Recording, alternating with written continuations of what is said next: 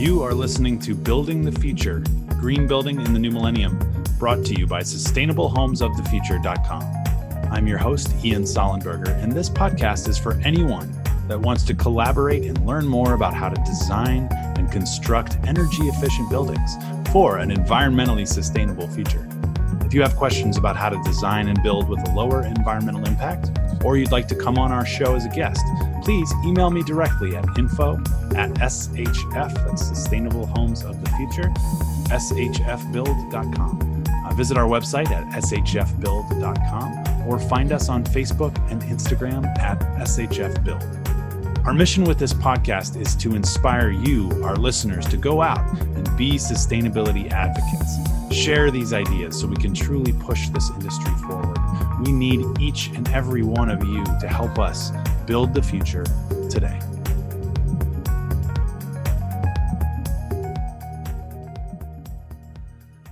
Thank you, everybody, for joining us. Another episode of Building the Future Green Building in the New Millennium. My name is Ian Sollenberger.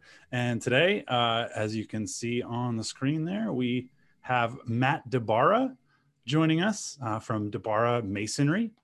Um, Matt, thank you for being here. Thank you, Ian, for having me. I'm really excited.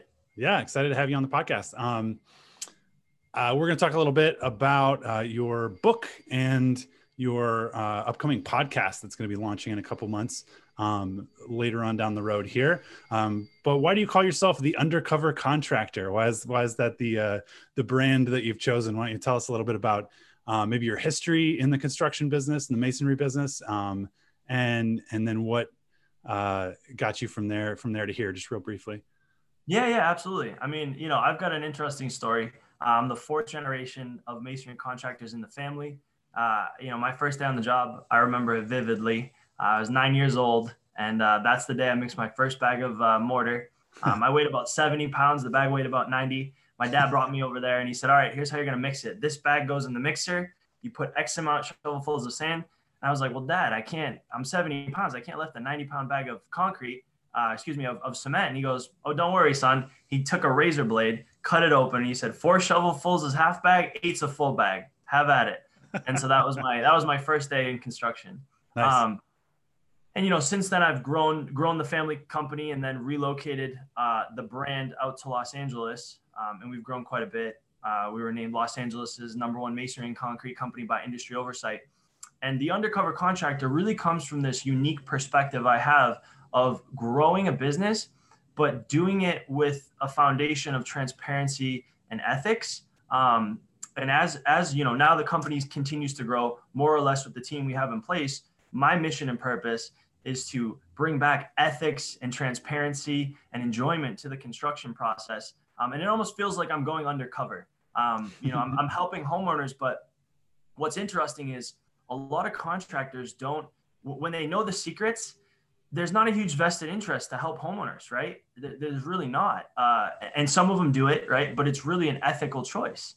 Um, and so I'm kind of the, I like to think of myself as the person who is in this ring or understands this ring of what happens, right? I know the scams. I know how to take advantage of people. Um, I know what what things work and what things don't, um, and I'm choosing to expose those to the homeowners so that they have the upper hand in the process, um, and so that I can kind of level the playing field. And it feels a lot like being an undercover agent. So that's where all that came from.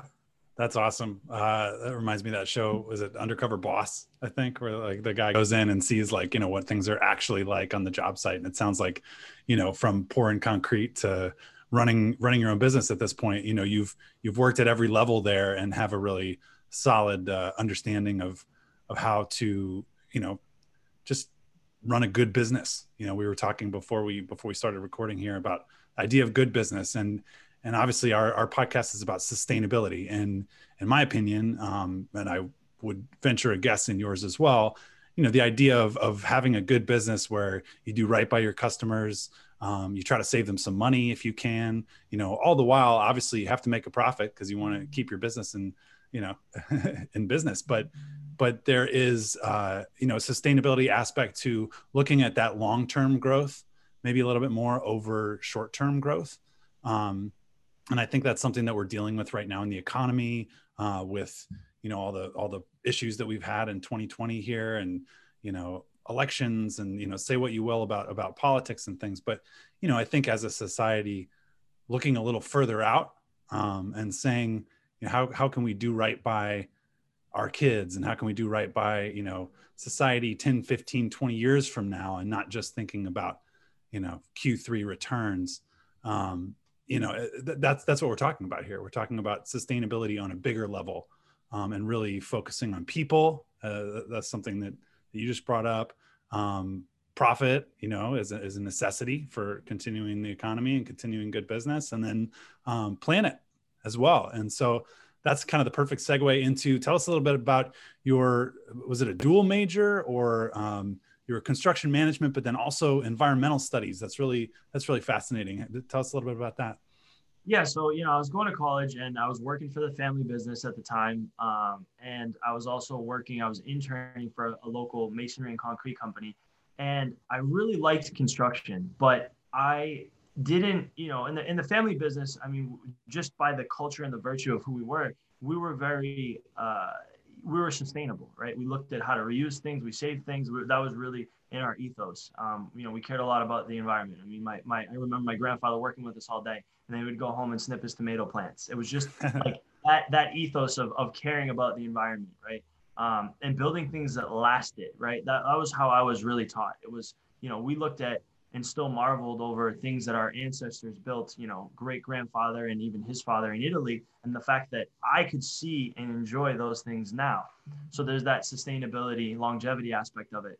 But, you know, for me, it was the reason I picked up the major uh, was because I realized how much waste was on construction sites and the lack of care for, you know, we would we would do things and it, it, it, wouldn't make any sense. We, we, would build things that would last, you know, and, and this was while I was interning, right? Yeah. Not my company to clarify. yeah. Um, but, but, you know, for, for these bigger companies, we, we, were, we were told to do things that would last a year or two for budget reasons, or that took no regard for, um, you know, the environment. And one of the big takeaways was there was always massive dumpsters on job sites. There was just oh, yeah. so much waste. And so I said, you know, I said to myself, I said, what if I could simultaneously, um, because we were already doing a lot of restoration work. Mm-hmm. Uh, that was kind of our backbone in the family business, masonry and concrete restoration.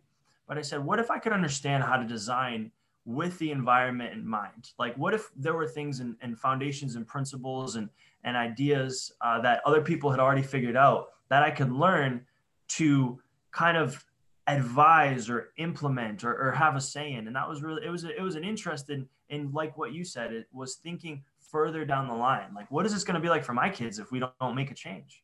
Yeah. Yeah. I just had a, um, a son seven and a half months ago. And, you know, I'll, I'll tell you, it, it's game changing. You know, you really do start to think about life in a different way um, when you realize, oh man, you know, 25, 30 years from now, like he's going to be 30 years old. Like he's still going to have two thirds of his life left, you know, hopefully. And um, what's, what's the world going to look like then. So this that's interesting. Um, yeah, I waste is a huge thing. Waste is a huge thing, and and I love that that's what got you into it because it is it's something that I think as Americans and sort of our our consumer based society, um, you know, you've seen in the last five or ten years this push toward using less and reducing waste, but it still doesn't feel mainstream you know it still feels like the thing that your weird cousin or your you know your your uncle with long hair or um, you know your your hippie buddy who plays frisbee in the park like that's that's what they're focused on. Um, and there are so many ways really clever ways to use the the technology that we have these these days um, really advanced technology and to to use it i mean to give an example like your the stuff your grandfather built in Italy. I mean, the fact that that's still around, and, and then coupling that that like just again good business, quality craftsmanship, um, quality work, something that's going to last, and then we have all these new technologies. I mean, we should be building structures that are going to last five times longer than the ones 100 years ago but in most cases it's it's kind of the other way around um, what did you pick up in, in school, you know, that you said, all right, here are, you know, two or three really solid things I can, I can apply to either my family business or whatever I end up doing um, in construction to to really move the needle towards sustainability? Well, you know, the the big thing that I realized, right, and it's it's a little counterintuitive, but the biggest obstacle that I thought I could help overcome and, and have helped overcome was really the psychology, right? There's a lot of uh, uh, there's a lot of room for growth in terms of how we view uh, environmentally designing something or you know green initiatives, if you will, right? Mm-hmm. And it's becoming, I think, a little bit more. Uh, it's it's a little less of a weird thing, not like you mentioned, right? But it was people think of it right away. The association, typical association was that's expensive, right. or that's hippie, right? right? Or that's the law. That's the you know like like and and it's what I realized was if I could show people that that's not true, which is what I learned, right? Mm-hmm. And, it, and it took me years to really learn that and understand that and, and see what are the principles of why we're you know retaining the water and easy ways to do it and and I said rather than focus on the the minutia, right, and try and sell someone or or explain to somebody why for you know a few percentage points, you know, a few percentage percentages more on a, in a bid, we could do all of these great things. Rather than doing that, it was to change the psychology of saying, look, you know, let me show you an alternative for the same price, right? I was battling the psychology of, of what they thought and they believed in. Um, mm-hmm. and and that was the big takeaway for me was that that was the gateway because otherwise it was hard to get people to listen. You know it was like they shut off. They weren't open to it. Yeah. Yeah because they assume you're trying to upsell them which exactly. in fact you're doing the opposite as you said you know you're really trying to find some cost savings by integrating different systems different uh, again technologies different materials that maybe weren't around five or ten years ago um, and and finally are getting down to the place where they're at that same cost level or in some cases maybe even a little bit less um, i mean one particular thing and i'm interested in your take on this because you work you know with brick and, and concrete certainly and we'll get to like we'll get to healthier concrete a little bit later see if you have yeah. any ideas on that but um you know these these materials that have some porous quality to them. Um, there are things you can do where you don't actually have to, you know, the, the old idea of wrapping the house and doing the whole vapor seal and whatever. I think that we're moving a little bit away from that. Depends on the climate, obviously. Um, but there are these alternatives. There are like these vapor permeable um, insulations and seals like these bio-based products. Um, and in some cases they are more expensive.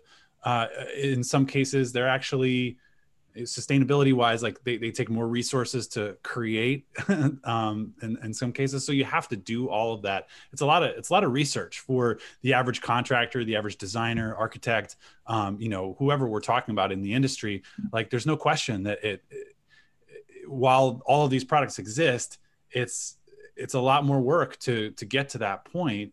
Um, but when you do you really can realize you know you don't have to have some of these redundancies. You don't have to over order you know you don't have to like um, if, you're if it's designed well if you've thought through the design um, or what you're going to do uh, you know really comprehensively then there's fewer change orders. There's fewer variables along the way. And i think that speaks to exactly what you're saying. Like these are the things that homeowners should know or anybody that's building a building commercial industrial otherwise you know should know that, that these options are available um, what are what are some of the things? Yeah, like just just right off the bat that either a homeowner or the average contractor um, can do, like from day one, that that doesn't take much work or education um, that can really you know make a big difference.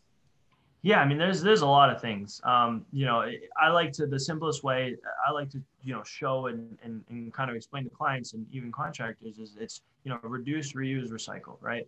Yep. So it's you know really simple. Sometimes you know when we're designing something, let's take an outdoor backyard. It's it's do we really need all this concrete, right? Because mm-hmm. um, I will cut down the size of of some of our concrete areas to allow for more soil percolation, more water retention, while saving them money. That's a mm-hmm. real simple elementary example of a reduction of a scope. Something that so a lot of times like we'll come up with systems where we use less concrete or less of a hard surface, saving money and then also not needing a drainage system. Yeah. And it's still counterintuitive, right? It's like if I pour all this concrete, right, extra ten thousand dollars. Oh, and by the way, now because there's nowhere for the water to drain naturally into the soil, you need to put in a $10,000 drainage system. So instead, what I can do is I can use less concrete. I can make it look better because now we're saving money. I can design it better for you. And now we don't need a drainage system. So not only are we not spending the money, but we're not pouring all that water out into the street and overwhelming the city system. And it's going right back into the ground. Oh, and by the way, if you want to plant anything, here's a great place to do it. So yeah. it's it's it's really it's a it's a simplification of you know do I really need this right and and and looking at the individual projects. I mean, the, the you know the, there's just so many examples, but it's you know I always look at the reduction first, right? What are the benefits of reducing, right? Mm-hmm. Um, and then I look at what can I reuse, right? So a lot of times, like if we're, I'll give an example because they're they're simple and easy to understand. You know, where we're ripping out concrete driveways, is there a place where I can build like a rubble concrete rubble wall with that concrete? So That's now cool. I'm doing, yeah, I'm doing multiple things. Um, you know, same thing with soil. Instead of hauling off the soil, you know, we'll have that conversation. Hey, do you need uh, is there any place that you'd want to level up? Oh, well, actually, yeah, we were thinking of putting a planter here. Okay, great. I just saved you $1,500 in hauling off the soil. That's going to end up, you know, where we don't want it to go. Yeah. And you're going to have the benefits of keeping the soil on your property, putting in this planter. Um, so these are, it, it really comes down to, to thinking in that, in that frame of mind. It's, it's the reduction. How do I reuse what I have? And then obviously recycling what, what I'm not using and making sure it goes in the appropriate place. Um, yeah. That's a great. That's a great start. I mean, it's been around what since the seventies? Reduce, yeah. reuse, recycle. I mean, yeah, exactly. literally fifty years ago, I think. You know, Earth Day, nineteen seventy. Yep. Um, yeah. So that's actually a good good segue. I, I really like the the reduce and reuse thing. I mean, that, it's fantastic. And if you're keeping all that stuff on the site, like you said, you're saving money from having to transport it or haul it off. You're also saving, you know, for what it's worth, couple miles worth of uh, carbon emissions, you know, from that truck that was going to have to come, you know, from the from the yard and then go to the yard and then come back and go, you know. Um, so there's there's benefits in a lot of ways. Um, when you're talking about recycling, you know, it's interesting. I think people are starting to talk a little bit more about like cradle to cradle or life cycle analysis on products. Um, you also are starting to see more and more products coming out with um, EPDs, environmental product declarations, or HPDs, health product declarations, and all of these things. Um, you know, uh, actually, California did just mandate, I think, one of those uh, this year. But um, previous to that, it was all uh, it was like the the U.S. Green Building uh, Council and you know some of these other advocacy organizations that were just saying, "Hey guys, like." In a lot of cases, you as manufacturers don't realize that your product is actually healthier than 10 other products out there. Like you don't have anybody who's really looking at that process. And if you do you might have a competitive advantage. Um, you know b- by just basically marketing this thing that you're already doing. So i mean a, a lot of it's building in these systems or checklists or whatever and you know some might look at that as additional work i suppose uh, you know or additional paperwork but at the end of the day you're you're getting you know maybe a better product certainly a healthier product um, and you know and you know about it and so it at least brings that into the conversation uh, for the average builder the average homeowner contractor developer whoever it is. Um, what talk a little bit about life cycle, maybe uh, environmental and health uh, as as it relates to concrete, because that's that's a big a big part of what you guys do. And I know we talked yeah, a little yeah. bit about that. Yeah, I mean, we obviously specialize masonry and concrete, but I have experience in all you know in all construction, right? Um, yeah. You know, we often have to consult on on other aspects of construction as it relates to anything we're doing, and we touch a lot of points in a home or off you know commercial space and whatnot. But I life cycle analysis. It's funny you said that because that's something that I always look at and discuss. You know, in in the commercial design space, if you know if we're sitting down and putting our take on you know a masonry and concrete scope with the design team, or uh, whether it be with the homeowner, because life cycle is uh, a way to really understand some of these principles in a simple, easy to digest manner. So yeah, I'll give you an example, right? Uh, let's say there's a, a, a, roof and the roof has a leak. Um, you know, a lot of contractors have a vested interest in getting the whole job to remove and replace the roof, right? But if mm-hmm. if the rest of the roof is good for another seven, eight, nine years, and the leak leaking portion is only leaking because it wasn't properly flashed or installed near, let's say, the chimney, then sometimes it makes sense to just do that small repair, right? And look at the life cycle. So it's that life cycle conversation in any capacity. You can use this as a as a litmus test for any area of your home as a you know you ask for quick tips. It's if i'm a homeowner i'm going to say well what if i just do this one repair how long should the rest of this roof last? Right? Mm-hmm. yeah. And and that's a good way to be your own you know kind of eco warrior and, and to understand this. It's it's you taking charge. And if they say well if you repair this you should get another three four five six years it's like well then maybe maybe i should get that extra three four five years save some money mm-hmm. and then do the job once it all needs to be done. I love the analogy of the car and what a lot of, you know, and, and understanding that if there's other parts of the car that are still good, you know, when the tires are bad on the car, you don't throw away the car. right. You know? Yeah, that's and, a great metaphor.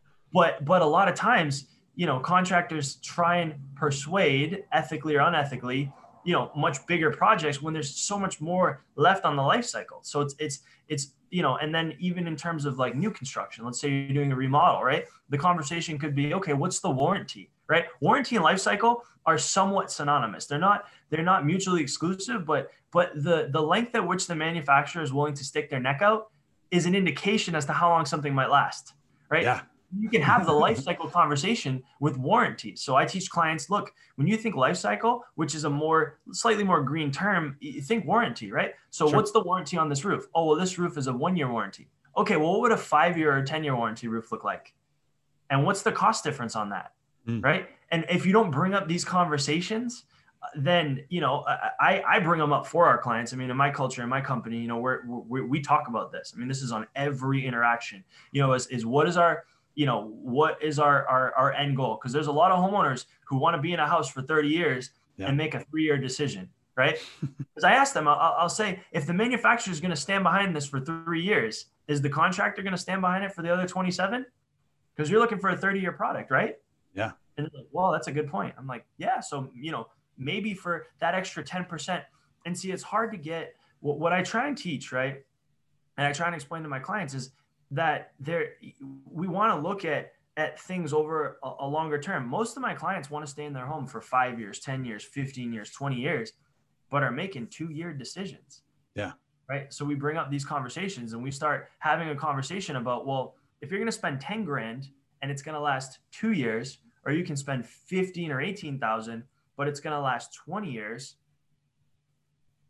It's a simple math equation. It is. And it's and and it's good for the environment you're yeah. going green, right? So it's it's it's it's a win-win. And when we can align the the cost benefits with the environmental benefits, it's that magic key that unlocks the door. And that's where I think we've been really, really, really successful is by getting clients to understand this in a very simple, easy to understand way. And the, and that's the relationship between life cycle and warranty, um, and understanding how long they want something to last, right? Because I don't think a lot of homeowners understand that there are products in the commercial and residential sector that will last two years or three years or you know or even four.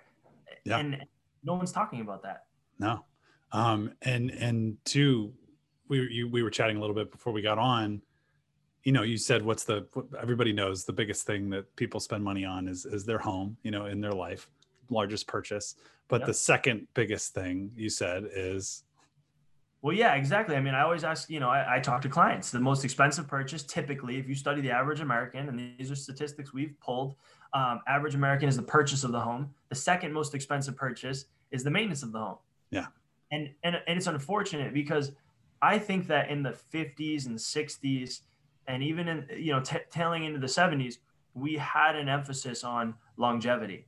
We we had more of an emphasis on on things that were were made to last and were, were quality and and it just you know aside from the hazardous chemicals which you know we didn't maybe know enough about at one point and then right. uh, you know and then it became very expensive to to abate but if you take that away for a second and table that which i think we're doing a great job with now you know in, in today's day and age um, the longevity factor you know, I see it all the time. You know, I'll see I'll see doors, you know, on a client's house that were put in in the 50s, right? Not, you know, nice hardwood door, and it was just the, it, you know, it was the emphasis on the understanding of the cost benefits um, and environmental benefits of having something truly last as long as you want it to last. Mm-hmm.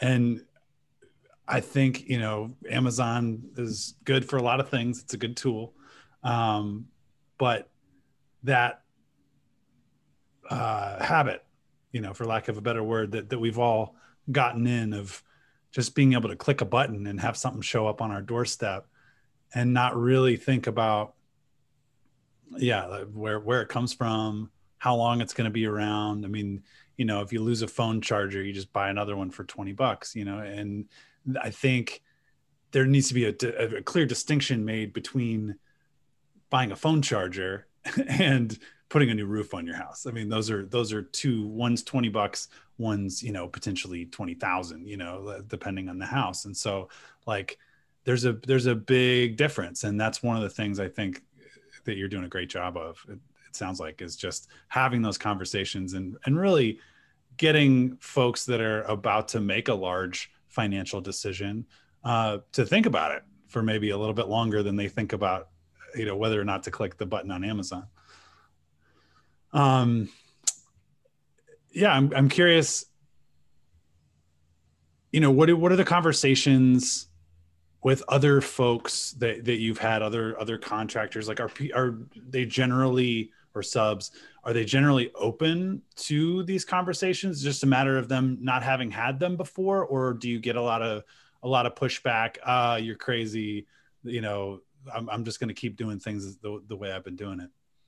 Well, you know, I think a lot of contractors, you know, and this is this is my, you know, one of the areas I'm looking to contribute in the space is there's a different conversation between price and value, right? Mm-hmm. Value is is takes into account, you know, like you said, where it comes from, right?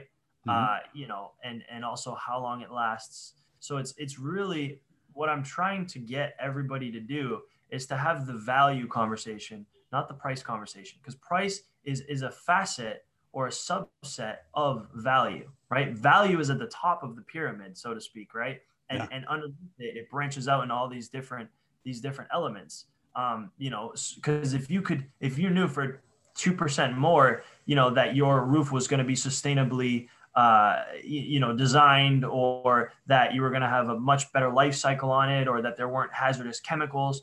And I think a lot of homeowners would, you know, be open to that discussion. Um, but it stems from the value conversation. And I don't get a lot of pushback from contractors. I think it's just it's one of those things where it's the the the conversation typically in a lot of markets is just price driven, and you know sometimes things you know some of these decisions could be marginally more, um, and they don't quite know how to present that and and and explain the value. Also, you know, training on a new product. You know, where do I buy it? Who's gonna? What's the warranty on it? in typical contractors, it's like I chose, right? I chose to take on all of this extra, uh, all these extra tasks, so to speak, right? To yeah. learn the best products, to to become educated, to understand the warranties, the distribution, the suppliers, um, and a lot of these different facets. And what what I'm what we're learning is that a lot of homeowners do care about these things if we're willing to take the time to explain it. Um, and that's what's really really exciting about what i think the next 10 years is going to bring for us is there's an openness now to to have the conversation. Um, and i see more conversation more contractors having that conversation and they're not they're not pushing back it's more of you know they're they're tired of knocking on the door and having no one answer metaphorically right? Tired of bringing it up to clients. Oh we have this we have this other version. It's got a five year warranty. It's sustainably you know it's it's a sustainable product. Here's why. Here's your benefits. Oh no no i just want is it more expensive? Yeah but it's only no i want to go with this one. Yeah. But that that title that tide is is shifting. I really think we're we're awakening. Um and so it's just it's up to us to remember that and I, I teach contractors this is look you may have knocked on 90 doors and everybody said no i'm not interested i'm not interested. But but we're in a shifting landscape. And so it's not we cannot give up this fight. You know we, we can't give up the uh, desire to at least educate. You know i'm on a i'm on a on a on a, a mission to educate right? That that's my goal. And and i know through the knowledge we're dealing with people that that when they see it and it's presented and it's fact based i mean I would say it's it's in excess of 80, 90% of clients will choose in, in my world will choose an environmentally friendly, sustainable option if we take the time to present it to them. That's awesome. That's really good. I mean, that's a hopeful outlook and I think also pretty pretty realistic.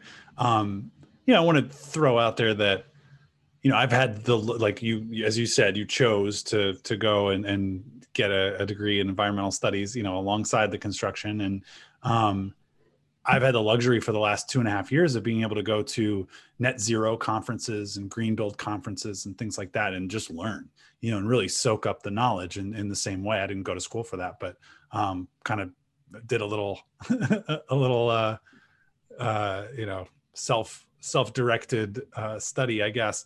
And I, the, the thing I had somebody ask me the other day, a, a, a developer actually, you know, say, you got to teach me how to, how to build that way you know, when I was talking about this, because it's true. I mean, I think people that are, you know, not to not no ageism here, but people that are maybe 50 years old or younger, you know, get that the values in the millennial market are different. Um, and no, and that's the market that's going to be buying homes for the next 20 years you know, and and living in in upscale condominiums and rental markets and things like that. I mean, a lot of the development that that's going on or renovations of existing homes. I mean, a lot of that's going to be in that millennial market, and millennials care about the environment and they're willing to pay. I mean, still, we're all, like I said, in this habit of, of consumerism, but I, th- I think you're right that we're moving away from that. And and it's because the market is changing. It's because you know the folks who are getting good jobs right out of college and you know thinking about home ownership in 5 to 10 years are not boomers anymore you know? Like it's it's a completely different market. Um and and yeah i, I think that the thing I would say to contractors, if there's any other contractors listening out there, or developers or anything, is go go educate yourself. It's worth it. It's worth it for your business. You know, it's worth it for the environment. It's worth it for you know people's health and all that too. But it's worth it for your business above and, and beyond everything else to have be able to be able to deliver value, as you said, um, have a competitive advantage over you know other folks in the space because you understand why you're not trying to upsell somebody on something because you think they want it. You're, uh, you know, you're delivering value in in the fact that you've done the research and and said, and that is, and that's where the that's where the market's going. Um, we talked about the EPDs and the HPDs and, and, and that kind of stuff. I mean, it's it's only going to be more and more transparent because of the age of information here. And so to jump on that and get ahead of the curve instead of waiting and being the last one to get on the bus. You know i mean that that's gonna your business is to grow over the next five to ten years instead of instead of decline. You know that's that's really what we're talking about especially for small business owners you know people that aren't huge corporations. Um, so i think yeah it's a real opportunity for some smaller contractors subcontractors um, to to stand out from from the crowd. I, I don't know if you agree with that or you know um, I don't know if you have any comments maybe on uh, like maybe some of the certification programs. Um, I'm sure you, you talked about LEED and Living Building Challenge and some of those things, um, net zero, uh, you know, energy savings, things like that. I mean, they're all those are all long term uh, approaches, you know, and there are all of these initiatives, both government led and then market led, um, and I'm, I'm curious moving from, here's the question moving from the East Coast to the West Coast. Uh, California obviously has way more stringent requirements, um, regulations around what you can build, how you can build. Um, do have you did you notice a difference between East Coast and West Coast, uh, or coming to California? Does the additional legislation um, incentivize or deter uh, the average business owner from from pursuing some of that stuff you know i think it's overall I, I think the additional the added layers of of you know compliance in california i think as a as a general yardstick has helped Um, but sometimes there's more than one way to solve something or to do something. Um, and so it, it's done a good job of creating a framework. I think, you know, on the East Coast, I think you could get away with a little bit more if you wanted to, if you chose to. Hmm. Um, you know, the, there's certain applications I can think of offhand where, you know, building codes were a little loose and, and environmentally there were very little, if any, standards. Um, and so it was really up to you know the ethics knowledge understanding you know desire of, of the contractor subcontractor uh, or homeowner uh, you know or design team for that matter to make that choice um, whereas california has kind of created a framework and said no you know these things are completely off the table you can't do these things um, but what what sometimes that that can do is it can make things seem a little bit uh, overwhelming to try and learn all of the things you need to know uh, to fit within that box. Mm-hmm. Um. And so, you know, overall net gain, I think benefits, but it definitely can be uh, a little bit. It, it, makes, I think, it makes for some of my peer group and even homeowners a little less uh, open to trialing things because they don't want to be punished, right? Because if they if they fall outside of a, of a gray line, there's mm-hmm. there's usually repercussions. Um, yeah. And so I think it creates a, a, a little bit of apprehension. Um, and so what I what I do, and I think the the solution to that is really just trying to distill and simplify everything, right? Because I have a lot of you know, eh, such as yourself, right? There's a lot of really really knowledgeable people, and I wouldn't say this for you. That's why I think this is extremely valuable and enjoyable but there a lot a lot of people in the in the, the green initiative or this green space or thinking about the environment sometimes they they forget who they're talking to it's yeah. it's almost like a, a major league baseball player you know coaching some a little league team. It's just really really important for us to remember our audience and where they're at and and and helping them progress you know at the pace and, and rate that you know makes them feel good. And I, I think that's a unique you know perspective and, and what what we've been able to do. And I, I, I urge people to do is is is is you take small steps you jog and then you run right? Mm-hmm. and that's the approach that i found is really really really successful um, so you know i tend to say you know let's not worry about all this we know this is accepted by california we know we can do this one thing let's do it um, and I and I urge people to find that one thing. I have contractor friends, carpenters, plumbers. It's like, what's that one thing you can do on every job site uh, that you can easily explain that is easily adaptable. And let's master that, right? And then we can move on to the next thing. Let's not try and dip our toe in a bunch of different things. And then, you know, there's certain ways you can do it, but this one California doesn't allow because it's lo- locally unacceptable. And if you go to this county, you can't do it. Like, let's just find one simple thing that we can do in everyone's home that has a benefit for both the homeowner, you know, you as a knowledgeable expert in the environment, and move on to the next thing. Um, and, I, and I think we're adapting more of that or adopting more of that um, which uh, is helping. I, I, think it's moving the needle. Yeah, um, I, I like I like what you said there about good ideas and and yeah, there's a, there's a benefit and, and a downside to some of those regulations for sure because it standardizes it, it you know everybody's on the same playing field you know everybody has the same essentially opportunity you know you know what the codes are you know what the compliance is. Um, but yeah sometimes it does that does handcuff you a little bit.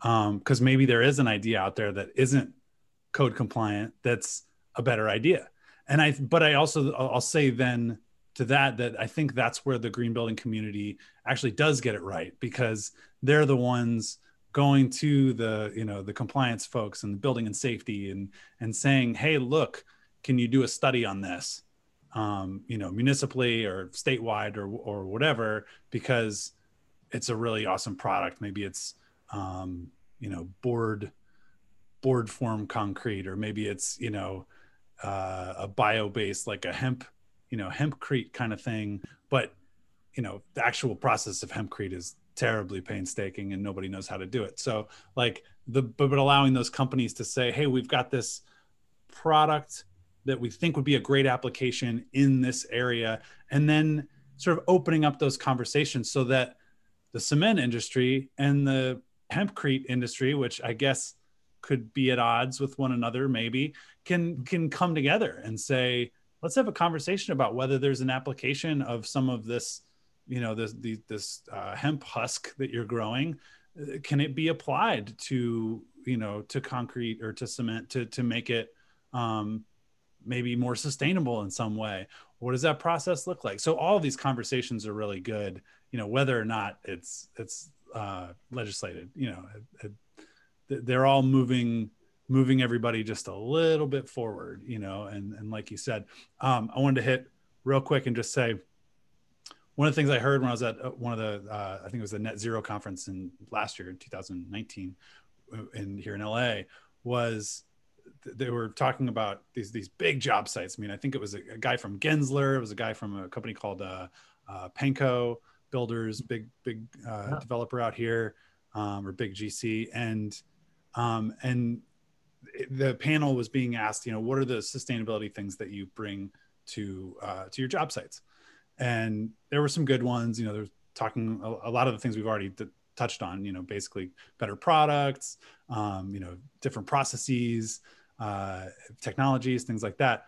But one of them, the one guy was like, I'll, I'll, say that the number one thing that we've done in the last two years that have made our job sites more sustainable was telling all of our subcontractors and, and everybody that worked for us that they needed to bring a reusable water bottle instead of having, you know, uh, case after case after case of of single use plastic being carted onto the site.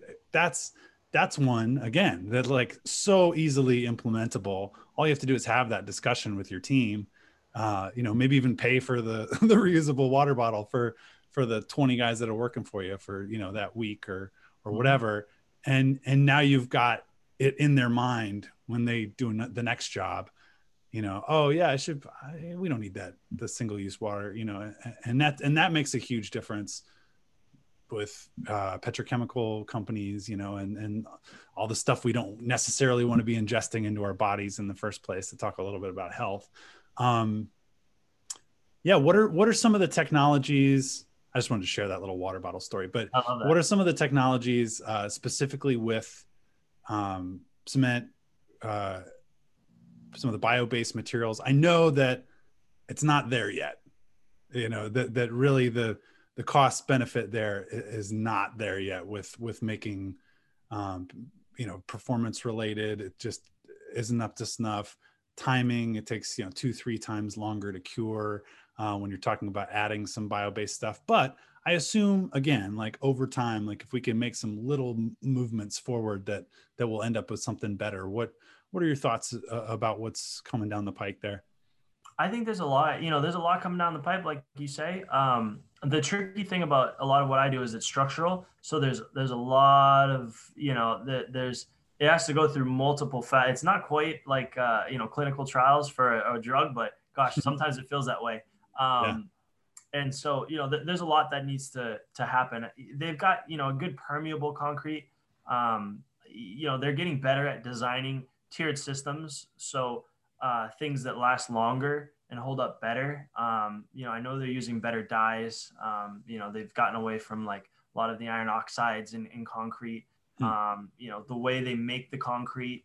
Uh, there's a lot of things behind the scenes, I think, you know, in, in my experience and understanding that they're doing better. Something as simple as getting better logistics for concrete plants, um, you know, has been great because there's less waste for the trucks. That's yeah. a huge one. So, so I think there's, there's the the you know the the real milestone which is uh, you know developing bio-based concretes things that recycle you know or elements of concrete that recycle easier um, i know we use more remanufactured material um, in concrete which is exciting i've always said that i'm like why cool. are we not you know this was 15 years ago i'm like why why is this not a thing where we're, we're separating out the broken concrete using that as a base aggregate in the new mixes um, smart. Yeah. Yeah. And we've gotten really, really good with that. But a lot of it's, I, I, I, see a lot of improvements that don't get a ton of attention. Like I said, the logistics is a big one, mm-hmm. you know, where they'll have a, a, a crew cancel a pour and you've got 10 yards of concrete in a truck. You want to talk about waste. Where does that go? You've got two hours to make a decision. Um, and they've gotten, you know, they've gotten in, in a yard of concrete is 3,500 pounds. So you've got, you know, 35,000 pounds of material that's going to end up at a plant as a square block that may or may not get sold. Like these are so so there is a lot happening behind the scenes. Um, it just there the, the, the industry as a whole. I think it's it's it's kind of last or or towards the end of the the pecking order. It seems eh, because it's such a capital intensive heavy infrastructure. And so any change is like, okay, it affects all of these elements, you know? So, um, but there's a lot there. We're attacking it from, it, it's interesting because it, it really feels like we're peeling back an onion. Um, mm-hmm.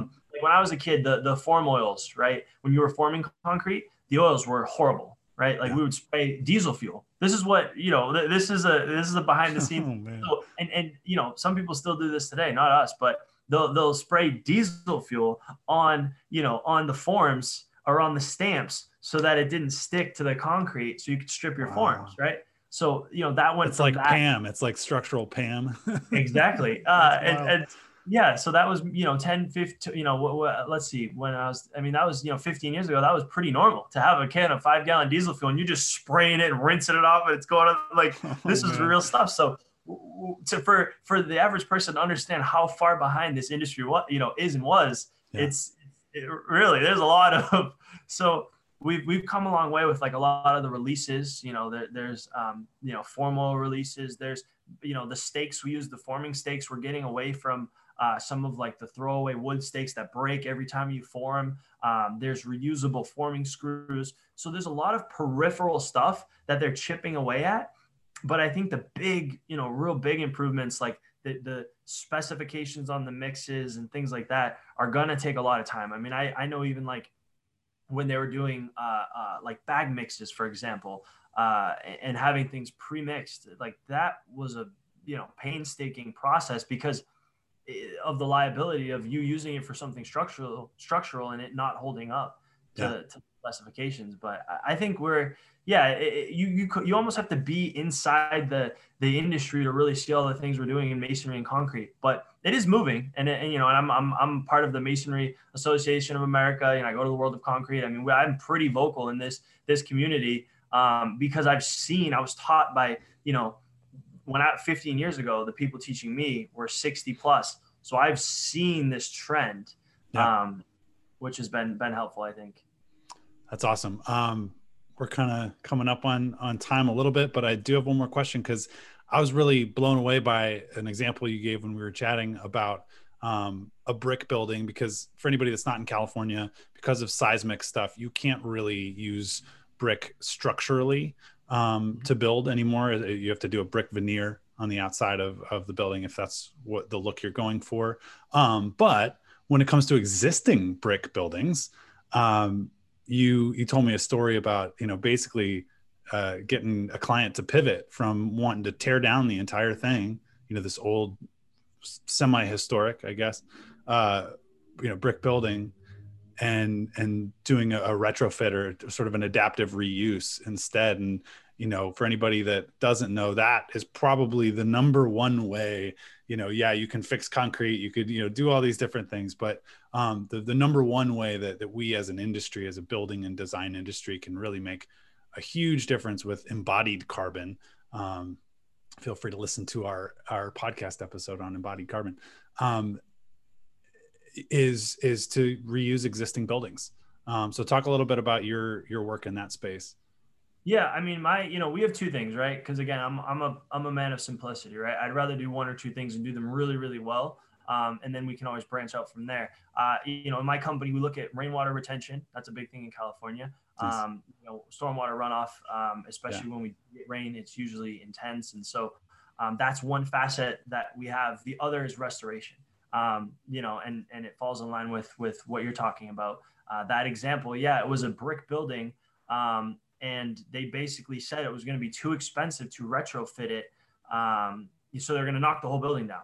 And it was a historic brick building, and so I basically questioning things as I do. I said, yeah. well, you know, is it possible for me to have this reviewed by an engineer that I work with that specializes in retrofitting and earthquake retrofitting and some of the seismic codes? Uh, because I, I think you might have had this over engineered.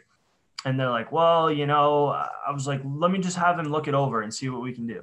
Um, and you're talking about it's black or white. The city stamps it and the engineer stamps it or they don't, right? Yeah. There's no kind of, oh, well, maybe this will get passed. So we had it reviewed by the engineer. We came up with some creative solutions and we salvaged the entire building.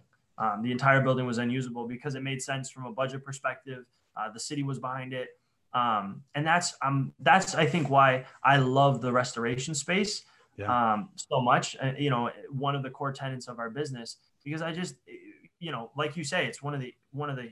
It's just such a you can have such a great impact on the environment, and if you do it right, a lot of times the budget. So it, it, it, fits so many people. You know, people love the fact that they could look at this historic brick building and it was really cool on the inside. And, you know, it was like there were so many elements that the boxes checked off, which is one simple question that we had asked. We changed the entire trajectory of the project.